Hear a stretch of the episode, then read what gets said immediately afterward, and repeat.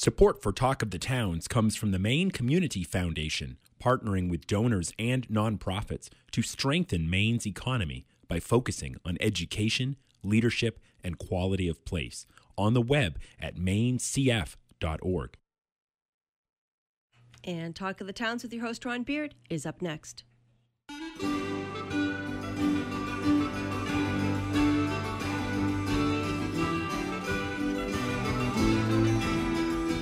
Good morning and welcome to Talk of the Towns here on WERU.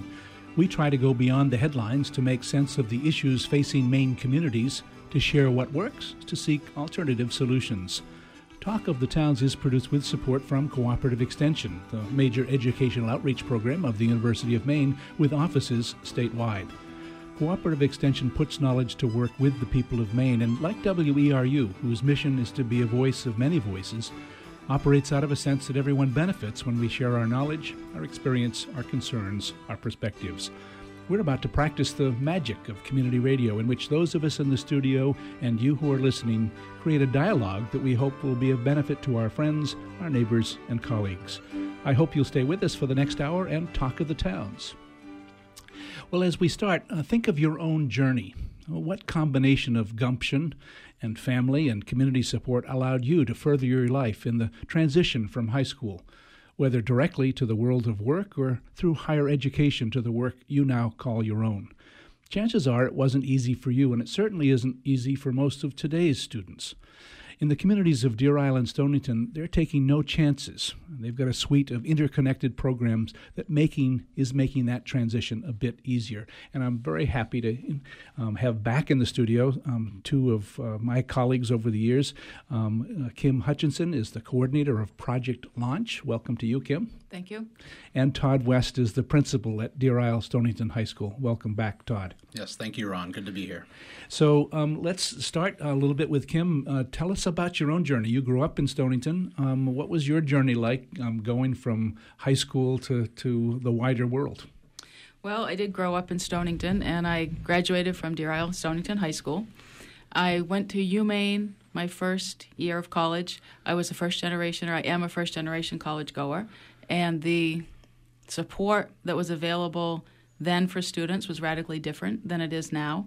I was remembering this morning that the extent of college search was two catalogs that were outside the guidance office, and you looked through them and tried to find a place you thought might be a good fit for you. I ended up going to UMaine, and my first year I was an education major, and I struggled significantly at the school, and I felt out of place, homesick. I was unsure about the academic expectation. I did reasonably well my first semester, but then I almost failed out my second semester. I got through, but it was just a real challenge for me. The next year, I decided to transfer, and I went to a smaller school in Vermont, and it was 1,800 kids, and that made a big difference for me. I really found a home there, and I loved being at school in Vermont. Then I was there for 3 years, and then I was a psychology major, and I did an exchange program with the University of Southern Maine in Portland, so that I had I went back and forth between those two schools. There was something with their psychology program. So, but I graduated from Johnson State College in Vermont with a degree in psychology and an English minor, and then I went back to UMaine about 10 years later and got my master's in clinical social work. Right. So what was the for you, did you always know you wanted to go to college? Was your family encouraging you to college? What was that thought process like? I always knew it was sort of a given with my parents that I would go. Mm-hmm. They were very supportive, but they were as confused as I was, or it was as much of an unknown for them as it was for me. So we all had a learning curve in trying to navigate the college landscape and the expectation and what that experience would be like. But yes, it was always just a given. I don't remember having a question mark in my mind about what I would do. And how about some of your other students that graduated with you that went into the world of work? Was that an easier transition for them in those days, do you think? Did they have parents, others who were kind of supporting them in that path, or was it a struggle for them, do you suppose, as well? I'm not sure. I know that a lot of the kids, the Deer Isle Stonington High School kids that I started college with, dropped out. And so they sort of had that combo experience of starting out in academia and then dropping out and going into the world of work. I know when I talk to those people now, I mean, I'm 47, and when I talk to those folks that I see around now, they regret. You know, they wish they had had the support, either financial or emotional, to continue on their academic path. Mm. And a lot have actually gone back to school mm-hmm. later in life and mm-hmm. gotten that degree that they had started out, you know, trying for to begin with. So I'm not sure. I mean, then I think I went to school with a fair amount of people, you know, mostly males, who were really certain that they wanted to fish mm-hmm. or they wanted to do some other kind of work, and they seemed to, you know, overall been pretty happy with that decision. Right. Right. So I think it's hard to generalize for right. some of those folks. Right. Yeah. Yeah. Todd, what about you? What was your high school to the rest of life transition like for you? Probably not by the books. I grew up outside of Boulder, Colorado. Went to a large suburban high school, and at least Kim apparently had two catalogs outside the guidance office. I simply looked at an atlas and figured out that Maine was as far away as I could get from where I went to high school, and still remain in the continental United States. And so I visited College of the Atlantic on a rainy Saturday in July, didn't talk to anyone, didn't take a tour of the campus, but ended up going there and had had no support network, no friends, no family. And I think by absolute pure luck, it ended up working. It was a relatively easy transition, probably because I wasn't smart enough to realize that it should have been harder than it was. But it ended up working. But certainly in hindsight, and you know, thinking of students that I work with at the high school or my own daughter, I sure hope that they have a better college search process and better support network than I had. So you graduated from COA, College of the Atlantic, yep. And then how did you get into the field of education? Was that something that you always thought about, or was that something you discovered? Yeah, it was certainly one of the many things that I was interested in when I entered college, and as I continued to move through courses at COA, became more and more interested. Started volunteering at Mount Desert Island High School, and really, the first time I started working with students in the classroom, really realized that was what I wanted to do. So then it became the focus of where mm-hmm. I wanted to go. Mm-hmm. So tell us a little bit about your kind of introduction to Deer Isle Stonington High School and some of the challenges that you found fairly soon after that school had. Yeah, certainly. I became principal at Deer Isle Stonington High School in 2007. And shortly thereafter, in 2009, we had the lowest graduation rate in the state of Maine that year. We had a 57% graduation rate and a 10% dropout rate, both of which were the worst in the state, as I mentioned. And then the year after, in 2010, we were listed as one of the 10 persistently low-achieving schools in the state of Maine. It was a new list that came out in response to the federal government's Race to the Top initiative. And basically, you know, the Department of Education wasn't listed as such, but it was a 10 worst schools list. And after the initial kind of shock wore off, the school, the teachers, the students, the parents, and the community really came together and said, okay, whether we feel this is 100% accurate or not, you know, what if we tried to be on the 10 best schools list? Mm. And we've worked really hard over the last 5 years to improve what we offer all of our students in hopes that every student who comes through our school graduates and is career and college ready when they leave. So what were some of the factors that you kind of found when you got there that might have led to that low designation? What did you find? Mm-hmm. Well, there's certainly in Deer Isle and Stonington, there's a unique economic situation, and our communities are really successful fishing communities and have been for a long time, and so there's a lot of pride and tradition connected with that, and people have been able to make a very good living for a very long time without necessarily needing a formal education in school. And certainly now, they just released the 2014 lobster landings in the state of Maine, and Stonington had $57 million worth of lobster landings last year, which is a very impressive total. And so there, I think traditionally there has been a pull out of school. You know, the old story of you need to graduate from high school so you can go to college to get a good job isn't necessarily true in Stonington. Sure. There's a lot of really good jobs without that. I think the school also, my introduction to most people at the school was, you know, they would say their name and they would say, you're my X number of principal in Y years. There was quite a lot of turnover at the administrative level for a long time before I got there. And so I think a lot of different factors contributed to some of the challenges that were in place at the time. Mm. Kim, did you see some of those factors you came back to the community, and were you kind of observing some of those factors? And I think you worked at the high school at various times, kind of helping students with things. What were some of the factors you saw leading to perhaps this low designation? I agree with everything that Todd said, and you're right. I did come back after I got my bachelor's degree. I came back to the island, and I was not at all sure that I would stay there. I thought, in fact, I wouldn't, but I sort of had my sights set on the larger, wider, more exciting world, but I ended up getting a job. I was the executive director at Healthy Island Project for about 12 years, so I loved that job, and it was all about, you know, community mobilizing and trying to tackle some of the issues that were the social things that were happening, you know, youth empowerment and economic development. And so I like to think that I actually got the job that I would have had to go away to get in my own community, and which was a great experience.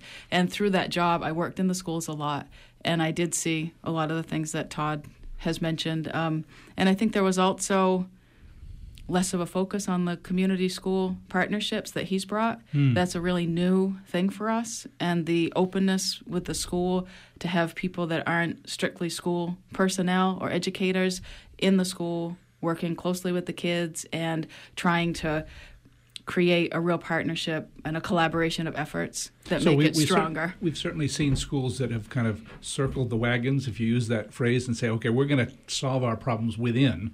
Sounds like that may have been happening to some extent. And Todd, you've kind of rethought that a little bit.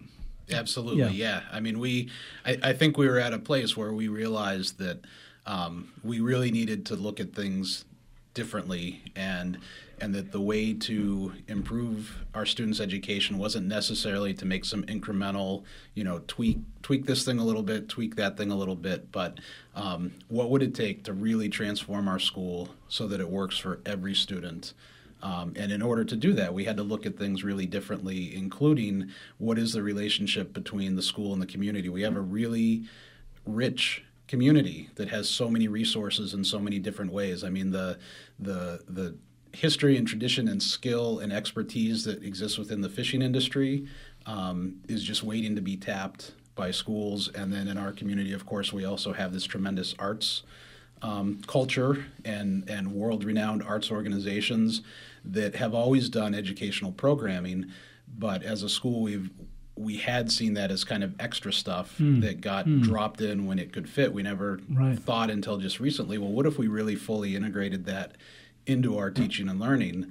What impact would that have? And so, you know, I think realizing that our community has so much to offer, it doesn't make any sense to not try and utilize that for the good of the school, the community, and the students benefit so much from that also. Mm. And I recall, Kim, that you were part of probably a collection of people that was involved in promoting something called Ready by 21 in its early days. Tell us a little bit about what that was in response to the school's kind of failing grade. What were some of the things that you and your colleagues were talking about in terms of this concept of Ready by 21, ready for both college or work, depending on what the students' needs were? Well, I think it wasn't somewhat in response to that, but there was a foundation piece that came before. Ready by 21 started actually through Healthy Peninsula. I myself left my Healthy Island Project job when I had my daughter, and I was a stay-at-home mom for a bit, and then I was brought back into the workforce through Healthy Peninsula. And I was contacted by then Executive Director Barbara Pepe, and I was hired there as their community outreach and youth worker. And we did a few years of substance abuse programming, and throughout the peninsula, but in particularly in Deer Isle and Stonington. And after doing that work for a few years, we found that the need was much greater. Like, we needed to be looking at a broader view of the problem. And then that brought the Ready by 21 model to the table, which is just to look at, like you mentioned earlier, like all aspects of a young person's development and getting students ready for college, work, life, and the skills that they might need. So I left Ready by 21 when I started Project Launch, or when I was hired to do that. So I was just there for the first year or two of getting that program up and going. But like you mentioned, it's still very active today. And Kira Alex is the director, and they have a great board, and also are using that model of bringing in a lot of different community resources. And they have a great mentoring program. And just we were sorry she couldn't be here today, because that's another critical piece of the partnership within the high school. Well, I remember one of those early community meetings where business people, people associated with the church, average, parents and so on, came together to say, what can we do? It was a great meeting, and it was so inspiring, really, to say, oh, these are all people who live in the community, Todd, as you said, that really wanted to do something. And the difference was you kind of welcomed them in, or you and the school board decided to welcome them in rather than say, no, we can handle these things. I think the two differences were, number one, the openness to that, and then number two, we've made a really conscious effort to not say no to crazy ideas. Uh-huh. You know, so Kira Alex, who's the coordinator of Ready by 21 Mentoring, had the crazy idea of connecting every single student in our school at the start of 11th grade with a one-on-one adult mentor who would stay with them until they were 21. So it wasn't just a high school mentoring program, and it, it wasn't a group mentoring program. It was every single kid would have a mentor, and of course your first response is, well, how can you pull that off? There's no way that can happen. But instead of saying that right off the bat, we said, okay, let's figure out how we can make it work. Just like Project Launch, which I'm sure we'll get into in a second, but the first question we started asking is, okay, let's just see if we can make that work, instead of, there's no way you can find an adult mentor for every kid for 5 years. And so we've let that develop, and our group of graduating seniors this year is going to be the first group that's had these mentors, and the impact that I've seen on the students and their development and growth, and just kind of their confidence as young adults is really tremendous to see, and to think where that can go long term is pretty exciting to think about. We all need mentors, and we've often had them. We haven't necessarily had the luxury of kind of having somebody else help us with that process. We found them on our own. So Kim, one of the hopes of Ready by 21 was ready for college, and you have moved on to kind of lead Project Launch. Tell us a little bit about that and its underpinnings, if you will. What led to Project Launch? Well, what led to Project Launch, I mentioned just a bit ago that I had been with my job at Healthy Peninsula, and then I was approached by a representative of the Maine Community Foundation, and they said that there was some interest in trying to determine in coastal communities if there was an issue with college retention and what that looked like, and would I be interested in doing some sort of a research process, whether that was focus groups or a needs assessment, or to determine what was the extent of that problem, and if there was one, and what it might look like to form some solutions. So I accepted. I was very excited about that, and I said, yes, I'd love to work on it. And I actually started a pilot project. This was in 2012 with 4 students, Deer Isle Stonington High School graduates, who were entering into college in the fall. I started to work with them in the spring, and I tracked them throughout the next year. And what I wanted from them was information. What was their college experience like? Where did they need help? Where did they feel unprepared? What would have been helpful? The whole thing, and stayed in real close touch with them. And then at the end of that time, with the information that they had presented, and also during that time I talked with community members and the school educators, and just tried to get a real feel for where people were at around that question. So there was a clear need for some additional support when our kids left high school and tried to go into the post-secondary world. So I filed that report, and based on that I was asked, would I like to create a program that would start to tackle some of those issues, which I absolutely did. And that was 3 years ago. And we, Maine Community Foundation gave us a 5-year grant to get started, which was pretty incredible, to have that core funding to get the program up off the ground. And things have just really gone like lightning since then. So the notion is that you pair an existing college student with someone who's about to start that process, even looking for college and then into the college first year to second year? It is. It's meant to be sort of wraparound support from when the student is in the high school and then when they leave. So that means that there's a fair amount of overlap, especially the senior year for a student, where I'm working in close partnership with the guidance office. Let me back up for a minute. Sure. We had an unusual circumstance in that when I first started, we had funding and a need and interest and no organization that would be the sponsor. So I approached Todd and the school board to see if the high school would become the fiscal sponsor for Project Launch, and they accepted, which was wonderful, and that has been a great partnership, and it really formalized and solidified the partnership with the school for me, that community school thing that we talked about. So then as well, like I was saying, the wraparound support, I work very closely with the guidance office in the high school and try to be a familiar presence with the kids, junior and senior year, but like I said, in particular in their senior years, they're starting to tackle, what will going to college look like, applications, scholarship applications, financial aid, parents things become real. Something that we've seen is that there can be a lot of talk with families about college, but in the senior years when they start to realize, we advocate, let's start planning earlier, but it doesn't always happen. And then things come to the end point of senior year, and it's here. We need to figure this out now. So there's a fair amount of intensity and stress for the family, and especially the first generation families, they're not sure how to navigate that landscape.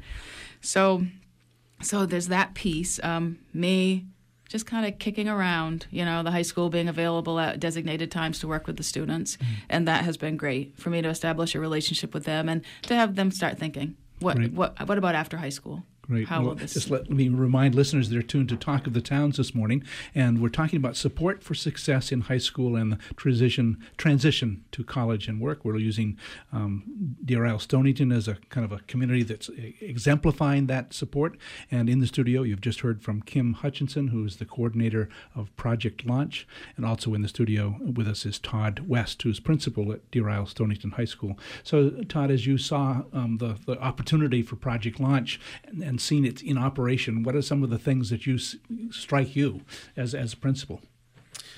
Well, I think the results speak for themselves. The retention of our students as they're going to college the last 2 years has been quite a bit higher than in the past, and so I think it really speaks to the power of those relationships and what can come when people have that support. And it really is. It's not one piece of support. It's Project Launch. It's a great guidance department.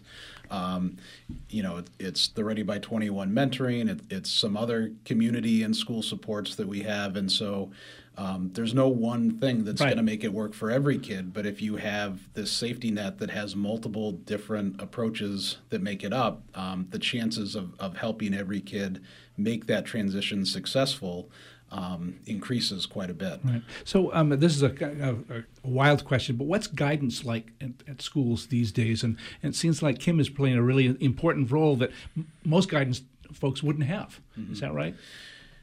Well, yeah, certainly an extra asset. We have, we're a small school. We have 118 students. We have a full-time guidance counselor.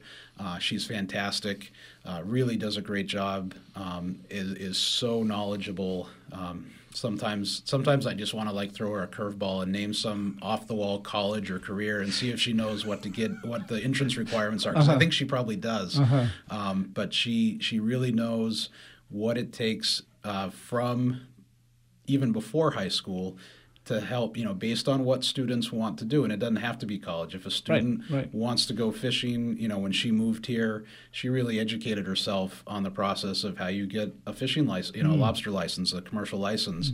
But to take student interests and family interests and aspirations and to help support kids from a very early process. And, if you're interested in going to certain colleges, you need to be thinking about the courses that you take as a ninth grader. For other colleges, you need to be thinking about some basic skills so that you don't have to spend your tuition money on remedial courses that you don't get credit for. For certain professions, there's certain requirements that you need to be ready to meet. So, you know, the guidance counselor really works quite a bit with individual students and families to talk about where do you want to go, and okay, if that's where you want to go, this is what it's going to take to get there, and then to have resources like Project Launch, Ready by 21. We have a wonderful college coaching program where community members kind of one-on-one assist the student through the college search and application process. It really lets our guidance counselor have a lot more tools to work with kids. And so, you know, if you think of 30 kids in a graduating class, each trying to get one-on-one time with the guidance counselor, if we also have all these other resources, they get a lot more support and attention. Kim, tell us about the college folks. Mentors, you call them gurus. Tell us about that concept. How did that emerge? The guru concept came about. I actually thought when I started that I could be the one that provided all that support, you know, just me one-on-one with the kids, and it quickly exploded. Right now we have over 50 kids and 30 trained gurus, so that tells you that I was a little ambitious in what I thought I could pull off. And in that first year when I was working with the kids, I had a chance conversation with a niece of mine who was in her second year of college, and I told her a little bit about what I was trying to pull off, and she gave me her thoughts, which is... she'd struggled and that she would love to be a part of anything I was doing. And she said, I'll talk to any student that you think maybe my story could be helpful. And that just germinated in my mind. And I thought, maybe the message coming from a recent college student would be different than the support that I could give. And maybe we can spread this out a little bit. And so that just kind of went from there. And I began to see that it would make a lot of sense if the student could be matched, you know, connected with someone who had from a similar, you know, I say background, but from the same town, same community, and might have a instinctive understanding of some issues that they might grapple with, or, you know, so that because they would have recently done it themselves. So that's how the gurus came about. And we even started small, and like I said, it's just exploded. So the gurus are all past graduates of Deer Isle Stonington High School, and they're all either in their junior, senior year of college or just recently graduated. Would you like to introduce the guru called Pat Shepard? I know Pat from other work, but maybe you'd like to introduce him, and he's on the line, so introduce him first. Yes. So, hey, Pat, so glad that you're here with us. This is one of my stand-up gurus. He's worked with 6 students so far.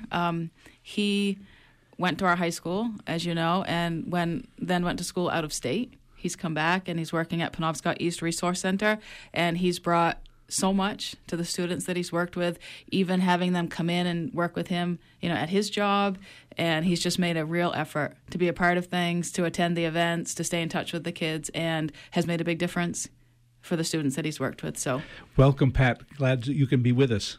Hi, Ron. Thanks for having me. And I owe you a phone call, so I'll get to that later sometime this weekend. Or so. But right, let's go ahead. Let's talk about the Guru Program. What attracted you to get involved with Kim and Project Launch? I think it's important to remember that sort of the biggest support system that a student can have is their parents. What I liked about this program was the fact that we're not replacing the parents as their support system, but we're sort of adding to that sort of a technical support for college sort of aspect. And that's what drew me in. I had an incredible support system when I was headed off to college. My parents, my mom and dad were an incredible support system for me, as was my brother. But that only went so far. Neither of my parents went to college. My brother didn't go to college. They decided to learn a trade and work in a different field. My father's a commercial fisherman. My brother's a commercial fisherman. My mom is a cosmetologist, and they're great at what they do. They run very successful businesses, But they had never been to college before, so I was sort of, you know, missing the tech support, you know, for college that, you know, the Guru program here is able to provide. So that's what sort of drew me in. I've enjoyed mentoring the students or being their guru and sort of guiding them through the things that their regular support system can't help them sort of figure out as good as people that are fresh out of college. What are some of the questions or concerns that high school students bring as they think about college? What do you help them with? How do you support them? Well, we help them really with anything they can. You know, they could come to us with a question about you know, what do they do if their roommates are driving them nuts, or where do they go on campus if they want to have their resume looked at, or if there are internship opportunities, where do they go? Who do they talk to? Who are they? Who would it be good to know? So we help them with that kind of stuff. I've had a couple of students so far who have adjusted very well to college and have needed very little support, and probably have stayed in contact with me, you know, off and on, very sporadically, but.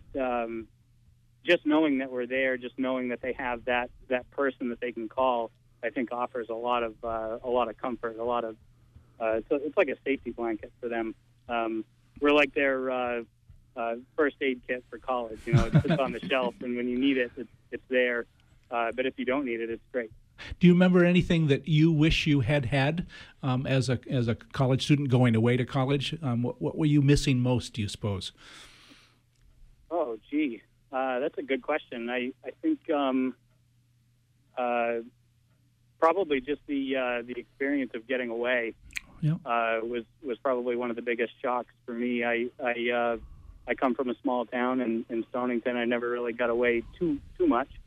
And just having the experience of being in a different place, being with a lot of people, was very different for me. I think more experiences for high school level and junior high and even elementary level students, having them, you know, be in situations where they can get out and experience different things is really helpful when they start to transition to college. Great.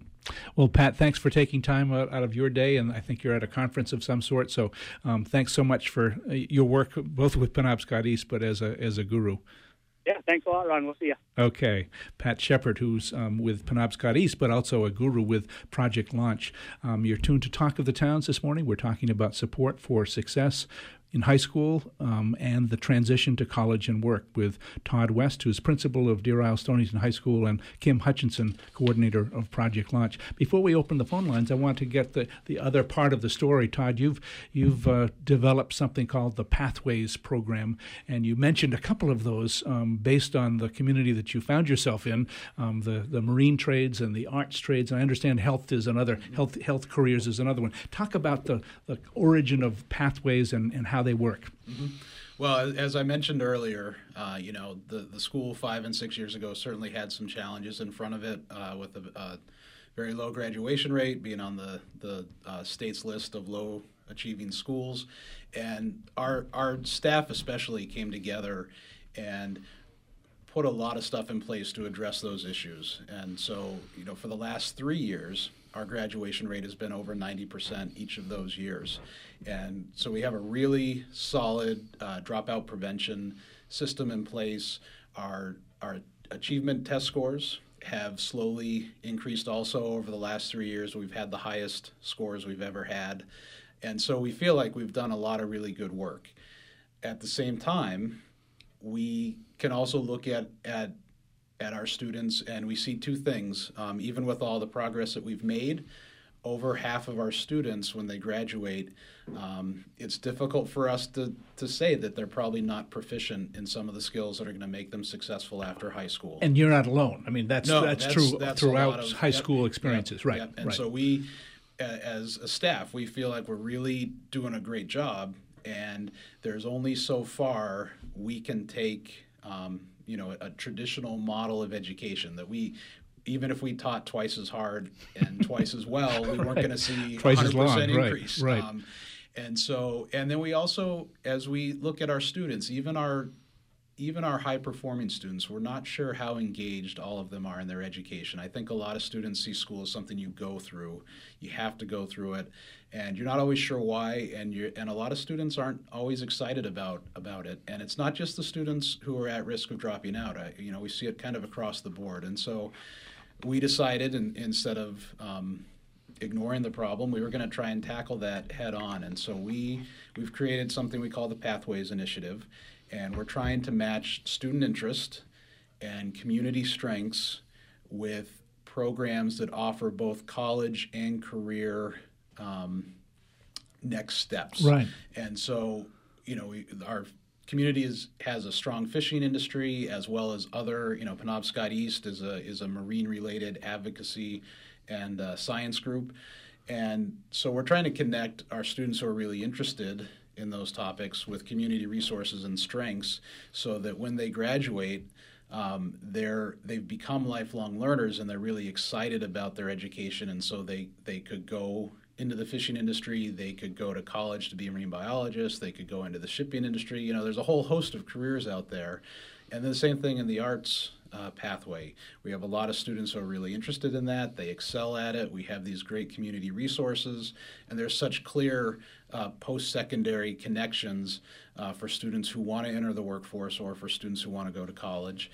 And then on the healthcare side, we have as many students interested in pursuing a career in healthcare as we do in fishing.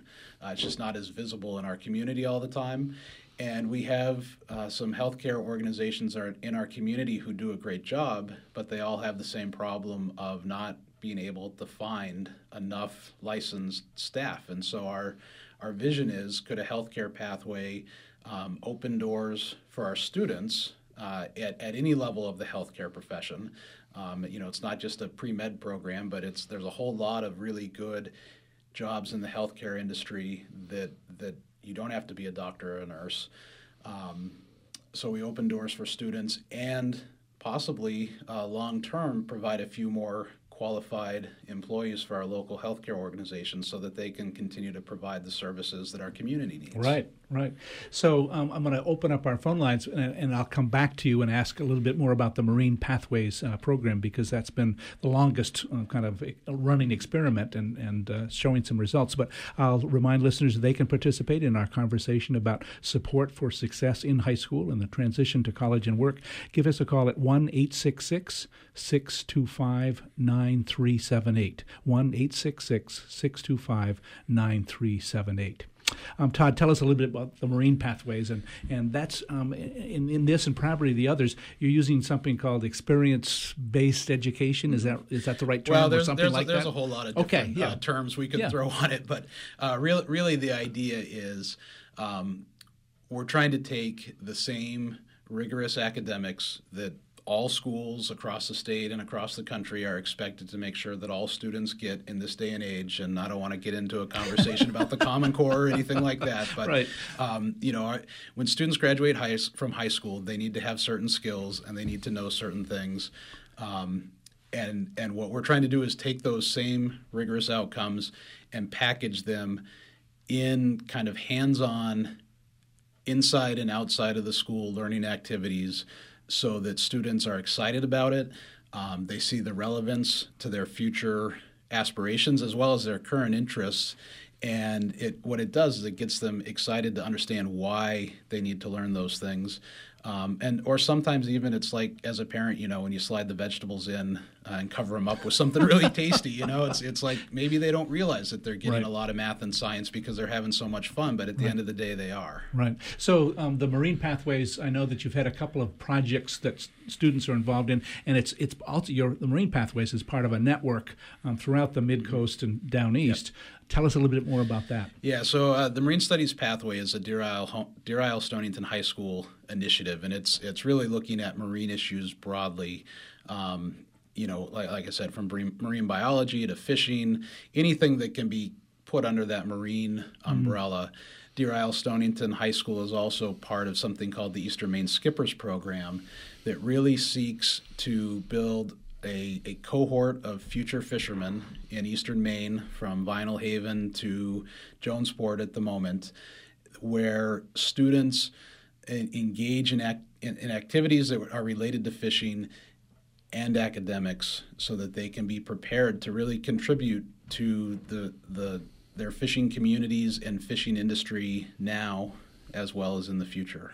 Because the fishing industry, even though it feels like, you mentioned how many millions of dollars of landings, it's going to be changing. And unless new entrants into the fishing industry have some additional skills, they're going to be struggling when those changes come. And they're going to come at us because of warming oceans, I suppose, changing markets, disease, all those kinds of things are going to come at us. And you're helping students to think outside the box a little bit.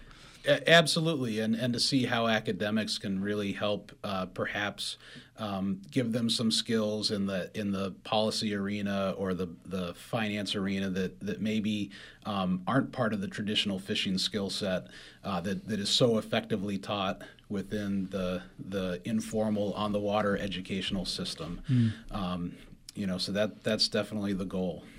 1-866-625-9378 if you'd like to participate with us in this morning's Talk of the Towns. I understand that you've brought tears to adults' eyes, or some of your participants in the Eastern Maine Skippers Program has done that. Talk about both your work at the Maine Fishermen's Forum, and I understand the conference in Massachusetts. Yeah, it certainly wasn't me. We had much more compelling speakers than myself, but... as we're into the second year of our Marine Studies pathway and second year of the Eastern Maine Skippers Program, and we don't have quantitative results at this point. We can't say that these kids' test scores are X% higher or anything like that. They're all still in high school. They haven't left yet, which is of course a good thing. But that's how it is at our school now too. Is that kids don't leave; they graduate. But what we do have is stories, and so we have one parent of a student in our program who speaks quite eloquently about how when they were in high school, members of their family were asked to leave the school. They were fishermen, and the school didn't necessarily know how to handle them, and they were asked to not come back to school. And that parent's children right now previously had been getting D's and did not like school, and they've been in the Marine Studies pathway, and they're on the honor roll, and they come home every day and they talk about what they're learning, and the parent can't get them to stop talking about what they're learning at school, which is, I'm sure every parent's, they would love to have that problem. Right. Save the second story for a minute. We've got a couple of phone calls. Let's go first to Rick from Belfast. Welcome to Talk of the Towns, Rick. Yeah, hi, good morning. Thanks for taking my call. I worked with a similar program in Vermont for about 18 years, working with low-income first-generation Vermonters, and I have a number of thoughts, but one thing I want to throw out to your guest there is that one thing that we discovered after, working with the population that we work with, that the cost of college was prohibitive in a lot of ways in the first, second, or third year. We felt that there's needed to be some kind of follow-through with the population, especially because you're dealing with parents who want to do the best by their son or daughter, but find themselves getting into really large debts. And with these kind of debts, they affect you for the rest of your life if you don't pay the money back, or if you get yourself in a situation. And I think, like I said, especially for the students, they have little to no knowledge about this. So I'm wondering if there was anything that you guys are doing to kind of follow up the population when you get down to this place. Thanks for taking the call. Great, Rick. Response either from our guests in the studio, Todd West or Kim Hutchinson. Todd, what about how are you helping families and students think about the cost of college? And is the community saying, oh, maybe we need to build up our scholarship funds? What's happening around the cost issues? Kim? Well, I certainly agree. It absolutely is an issue, and one of the biggest ones that we face.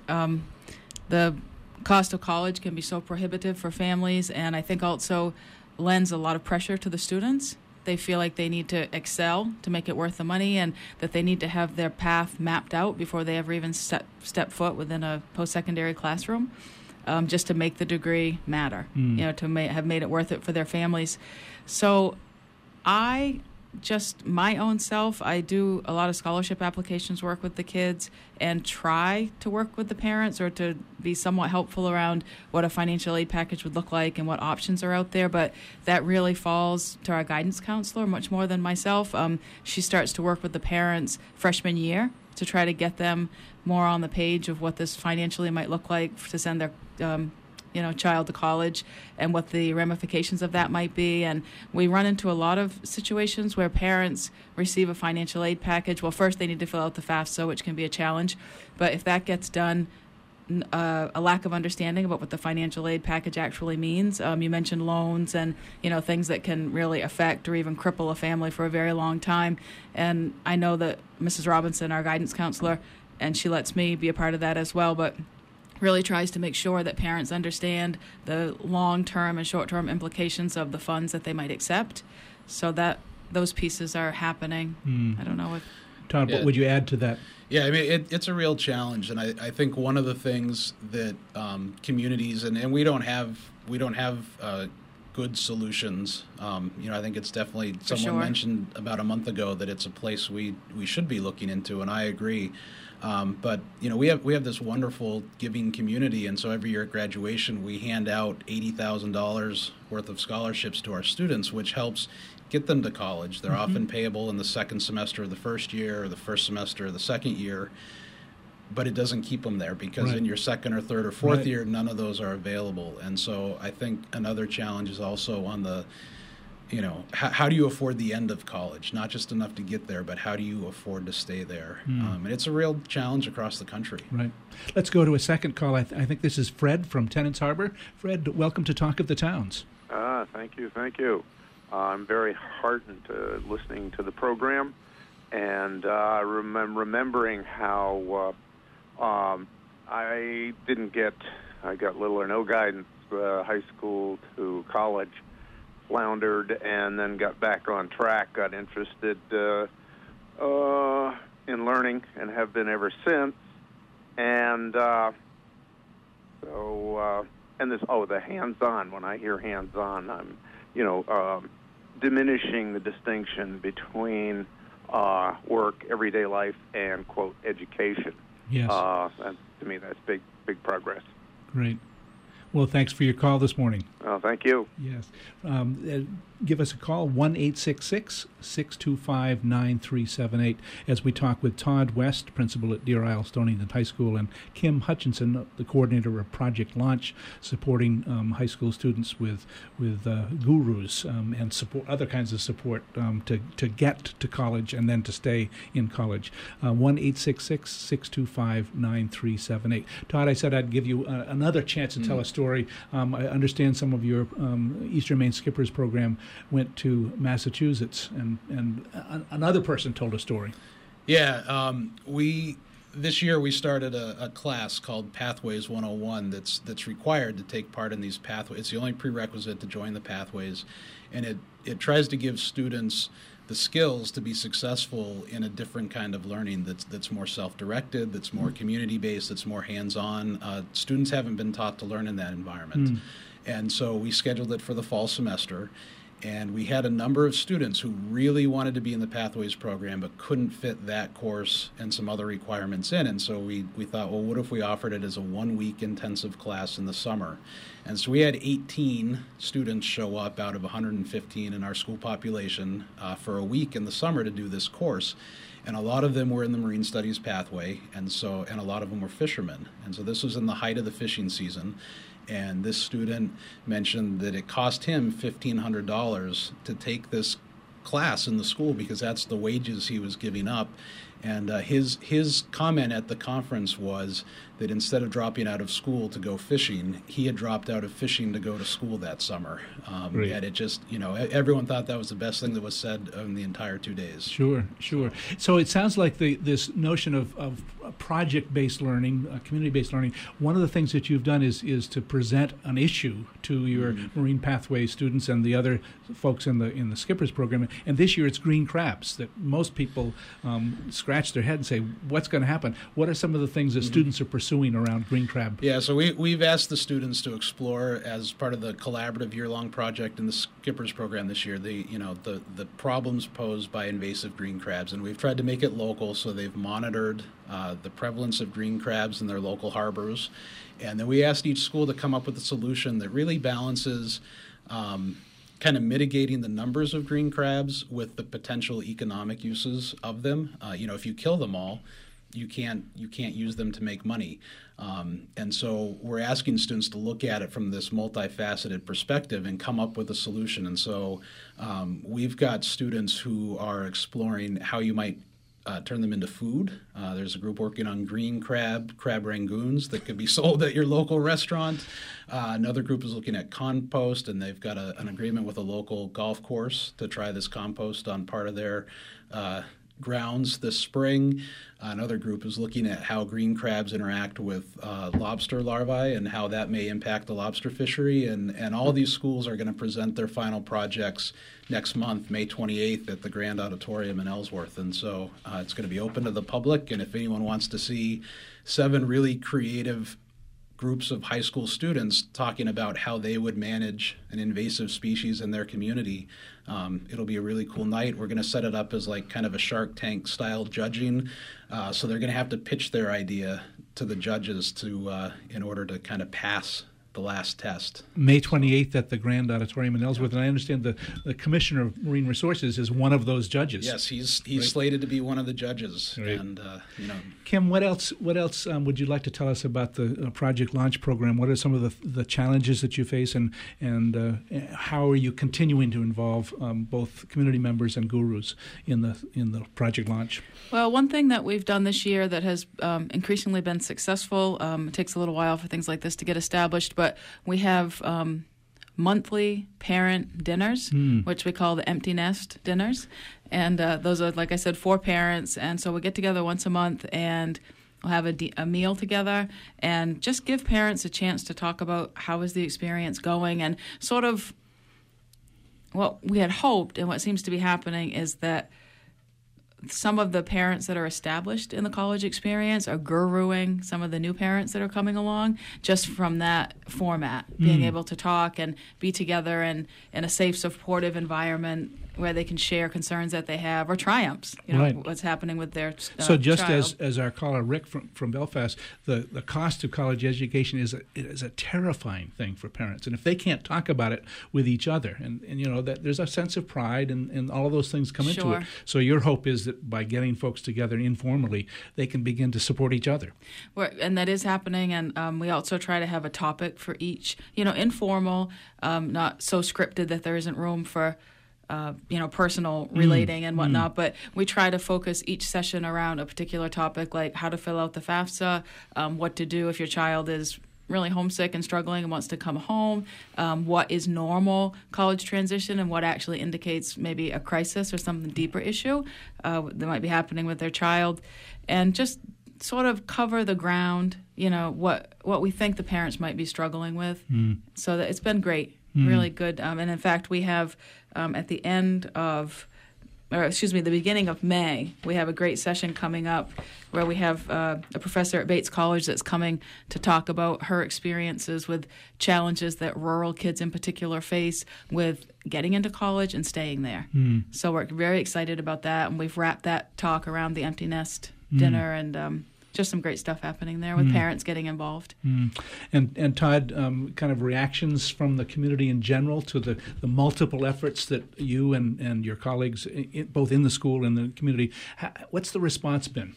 The response has been really positive, and I think it's because we're reaching out to the community and saying, what do you want to see our kids leave high school with, and what can we do to work together? So we're not telling them what we think their children should be doing or how they should be, but we're really trying to connect with the community and work with them. And I think that that's helped really connect the community and the school in a way that it hasn't been in a long time, right, if ever.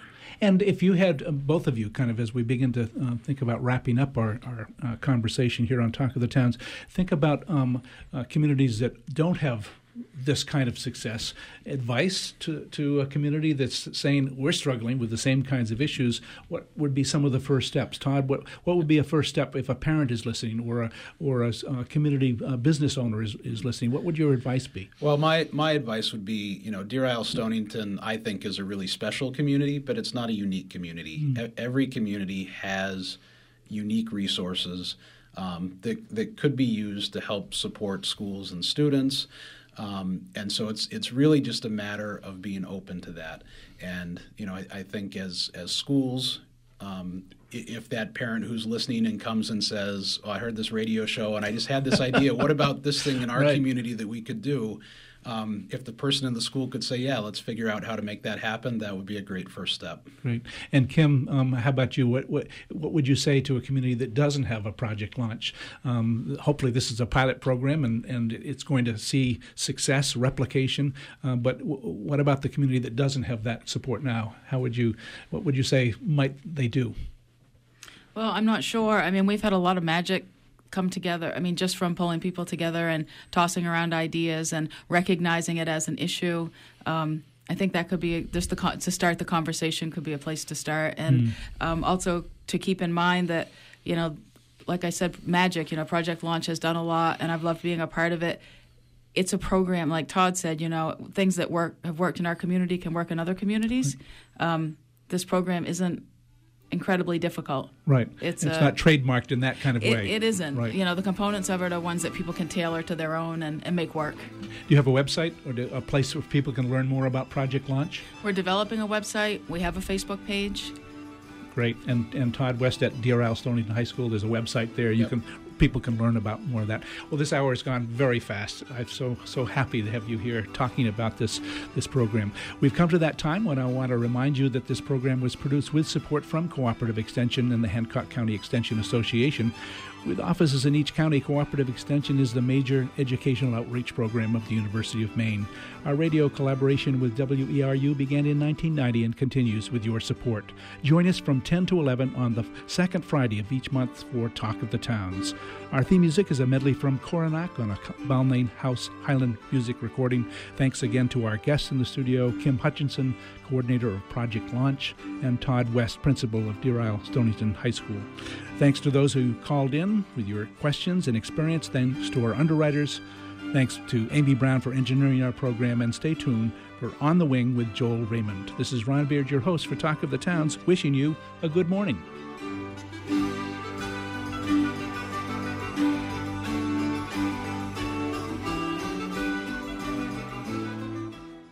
Support for WERU comes from